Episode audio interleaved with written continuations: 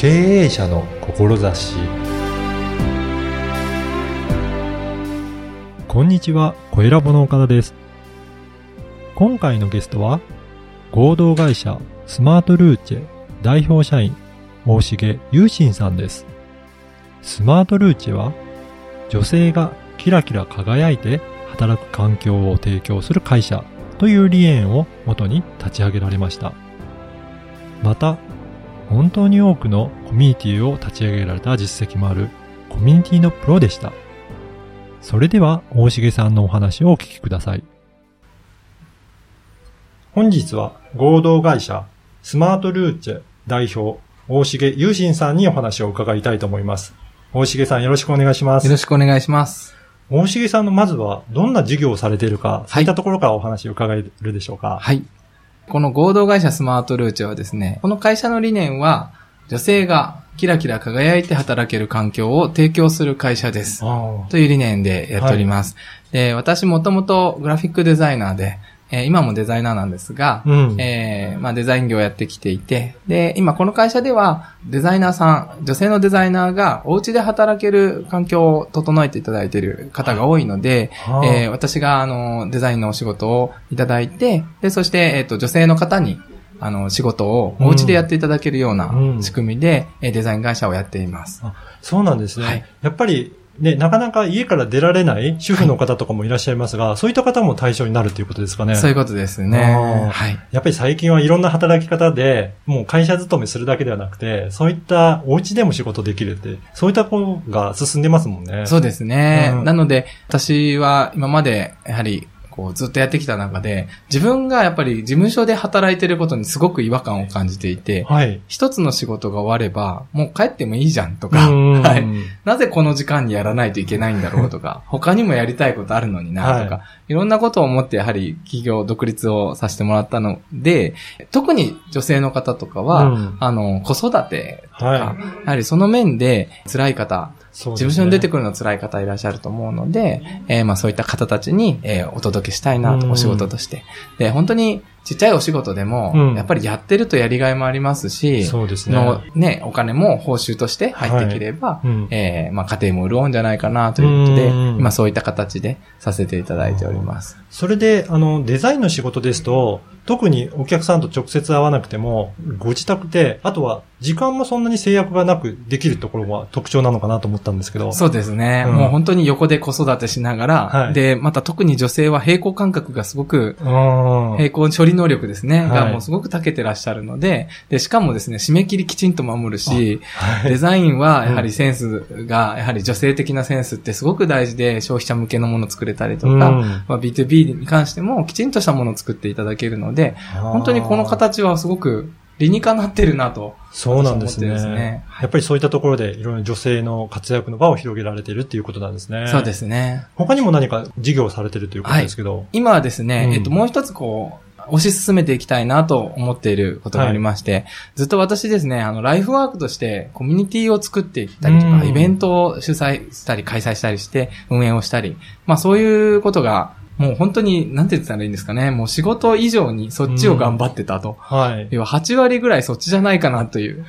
感じなんですけども、はいい、や、ある方にですね、もう、あなたは一体何をしているんですかと 言われるぐらい、はいコミュニティを作るということにうんばっかりやってきたんですうね。んで、僕の中では、本当にこう、息を吸うような、本当にそんな自然な感覚でコミュニティ運営をやってきたので、うん。それがサービスになるとは全く思ってなかったんですね。そうなんですね。うん。コミュニティってめちゃくちゃいいものだし、えー何がいいかというと、はい。私自身も助けられたんですが、あの、過去にですね、もう7年前ぐらいにスタートしている朝活があるんですけども、はい。これがですね、僕がスタートした時はもちろん週に1回祭うん。だったのが、えーそれが僕が携わってる時で13開催まで。はい、もうちょっと1、2いっぱいみたいな数字数えれないのか。そうですね。7日間に13個やってるみたいな。はい。朝活のはしごとかよくやってたんですけど。すごいですね。で、まあ、それぐらいこう、やり続けてて、うん。でも一人でやるのってやっぱしんどいじゃないですか。うんそうですよねそしてこの7年間のうちでですね、実はこの13開催は、すべて僕の手から離れていき、今は、もうボランティアスタッフさん、要は参加者の中からはい主催になっていただいて、あーえーもう活躍していただいているって形になってるんですねあ。そうなんですね。で、このコミュニティがですね、すごく自分の中でいいなと思ってる理由がですね、僕デザイナーだと言ってないですし、で、うん別のビジネスで、えー一時期あの、ボディジュエリーっていうサロンの仕事もやってたんですけども、えーもう本当にですね、そのコミュニティをやってるだけで、うん何やってるんですかってまず聞かれ、あはい。特に主催なので、はいよく聞かれ、え、そんなことやってるんですか、うん興味あります、うん。こっちから営業全くかけてないのにもかかわらず、もう仕事が回ったと。はすっごいラッキーだなってずっと思ってたんですけど、うんこれが多分コミュニティの本質なんだなと。あ。うんやはりこう、毎週毎週、もしくは毎月1回でも、きちんとお会いして、きちんと信頼関係を作ってやっているからこそ、あの、その方たちのニーズに合わせたものをお届けできる。うんっていうことができるので、うんあの、実は僕のコミュニティは保険屋さんとかにも主催に関わってもらってるんですけど、はい。やはりその主催になっている保険の方も、そういう信頼関係を作っていただいて、ご自身の提案うんの方に結びつけていただいて、お客さんになっていただいたりするうんケースがたくさんありましてね。これは一つの、うんあの、お手伝いできるサービスとして提供できるんじゃないかなということで、うん今はですね、あの、まだ僕一人で、えっ、と、この仕事をうん立ち上げたばかりなんですけども、これを一つのビ事業体として、はい。えーサービスとしてお届けしていきたいなということで、うんコミュニティの創設と運営サポートという形で、うん今そちらの事業もスタートさせてもらってます。はい。やっぱり、それだけまずは数をこなして、多くのコミュニティを立ち上げて運営していったからこそ、本質が見えてきたっていう感じなんですかね。そうですね。もう、7年前からとは言いましたけど、はい実はあの、僕バンドマンもやってたりとか、はいあとはがあの学生の時はもうイベントばっかりやってたので、あおそらく推定で、うんまあ5200回ぐらいは自分で主催したりとーか、はい。運営したりしてきたなと。相当な数ですね。ちょっと僕もその 推定の数がうん友人がこう算出した数字なので、はい。正直わかんないですよね。はい。でも多分少なく見積もってそれぐらいみたいな感じなので、まあその中でやはりこう、うまくいってるコミュニティのあり方とか、はい。あとは失敗しちゃうやり方とか、うん。これってやっぱりカテゴライズされてきて、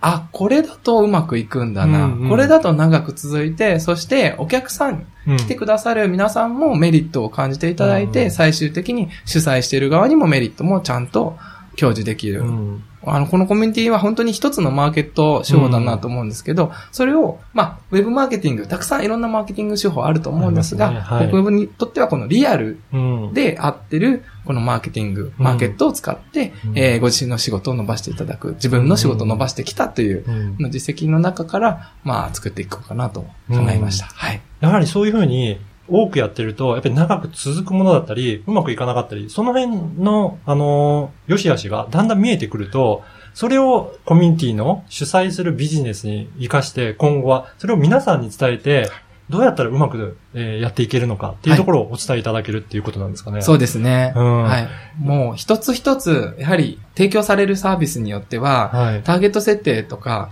結構間違いがちなんですね。直接的なターゲットを募集しちゃったりとか、はい。で、そうすると実は集まらなかったりとか、はい。なので、ちょっと角度を変えてみるう。んうん。少しずらせる。あただし、少しずらすんですが、ここを間違っちゃいけないのが、ご自身が楽しいなと思える方を集めないと、うん長続きもしないですーしう、んはい。やっぱり長く続けることが、えー一つ重要なポイントではあるんですかね。そうですね。うんやはり、1、2回で終わってしまうものは、はいあの、短期的なものは、もうその場で次につながればいいんですけども、なかなかそれ難しいですね。うんあの、やはり、コンタクトする時間数も限られてますし、はい。ですので、定期的に会うっていうことうがんとても重要で、そこに、やはり接触頻度、うん接触回数によってやっぱり信頼度っていうのは高まると思うんですけども、はいコミュニティはもう確実にそこに来るという、そこに行けばその人に会える。そこに行けばお話ができる。うんで、えーその方の来ていただく参加者の方のこの今心理状況だったり、うん。今その状況ですね。今現状、例えば仕事に困ってるとか、あとは、えっ、と、今実はトラブルに巻き込まれてるんだとか、あとはそうですね、今こういうのをやろうと思ってるんだけど、こういう人知らないかとか、まあいろんなニーズがこう、抽出できるので、ですねはい。やっぱりそれを1、2回あっただけではなかなかね、そなかなかこまでわからないところありますよね。そうですね。それがね、定期的にお会いして、はい徐々に徐々にその人のことをよく深く知っていくことによって、より深いお話にもなっていくと、やっぱりこういった悩みがあるんだとか、こういうふうな状況なんだっていうのが、お互いのことを知れて、はいよりよくね、分かっていくようになるのかもしれないですね。そうですね。うんもう向こうから話してくれるようになりますからいうことね。ですよねはい。うんこれ僕のお客さんだなと。になってくるんですね。はいだからそういった意味でもコミュニティビジネスっていうのは、すごくこれからやっぱり重要になってくるっていうことなんですね。そうですね。うん。で、僕のちょっと展望なんですけども、うんあの、もちろん自分のビジネスも一つなんですけども、はい主催の方のビジネスも発展に使えるんですけども、これ実は組織の中でのココミュニティにも使えると思っていて、はい。要は組織内でしっかりしたコミュニティがあれば、うんうん会社のその作業効率がアップしたりとか、はい。はい、するんですね。で、なかなか、ただコミュニティを作れってこう部下の人にお話しされたとしても、なかなかそうですよね。うまくコミュニティを作れないっていうのがやっぱ現状であるみたいで、そこをどういう考え方で、どういうふうに形を作って、どういうふうに組織していくと。で、ここがあるからこそ、すごく、あの、仕事の方でも、なんですかね、お話をする機会が増えてくるので、あの気兼ねなくこう仕事が降りてきたりとか、うんうんうん仕事が触れたりとか、この中ですごく効率が良くなってくるっていうこともあります。やっぱりそういった社内でのコミュニティの仕組みとしても十分参考になるっていうことなんですね。と思います。ね。はいやはり人間って、やっぱり、あの、リアルで会うって、一番重要だと思ってるんですよね。そうですよね。うんだからその部分をしっかりとはい作っていこうっていうことなんですね。そうですね。では最後に大重さんに、あの、経営者の志としてはい、どういった思いで、えー事業されているか、そのあたりお伺いしてもよろしいでしょうか？私はですね、あの、ノーベル平和賞受賞をうん。夢にはい。活動させてもらってるんですけども、世界が平和になれば、うん。本当に素晴らしいじゃないですか。そうですよね。ものすごくこれ軽く聞こえるかもしれないんですけども、でも本気でやれば、本気で叶うってすべて今までこう自分が人生やってきて、これやりたいって言ったものは、すごく叶ってきたなと思ってるんですけども、でもノーベル平和賞はなかなかね。ハードル高いなと かなり高いですよね。思ってるんですねはいなんですけど、やっぱりそれも、たくさんの人の、はいあのー、ご支援いただいたりとか、サポートいただいたりとか、ご協力者が増えてくる中で、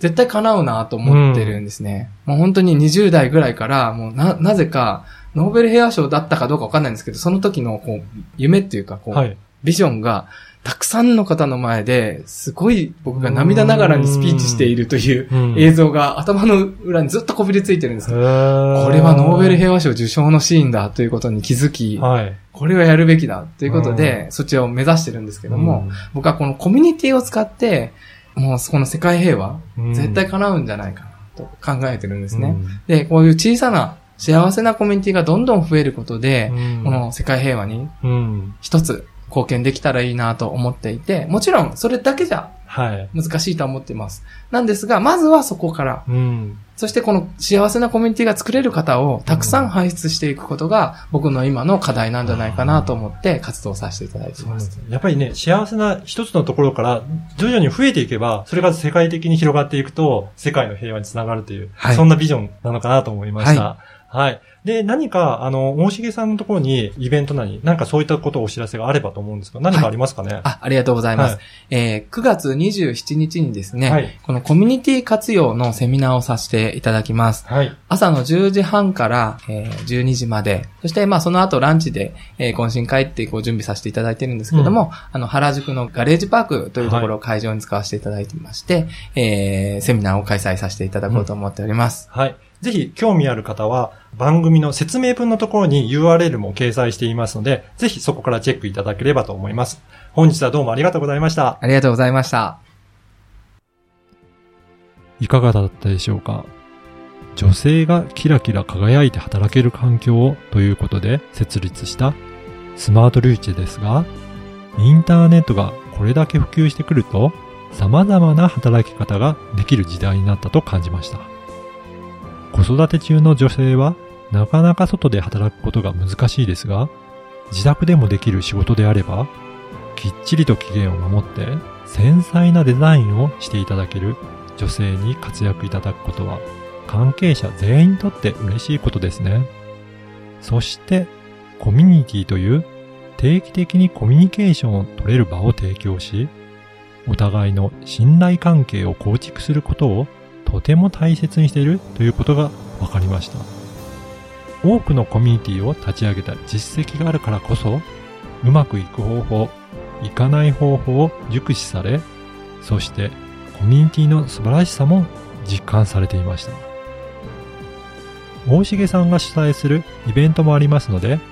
ぜひ、ポッドキャストの説明文にある URL からチェックしてみてください。この経営者の志が開始して約7ヶ月経ちました。そして31名のゲストに出演いただき、番組を購読いただいているリスナーの数も1600名を超え大変多くの方に聞いていただき、大変嬉しく思います。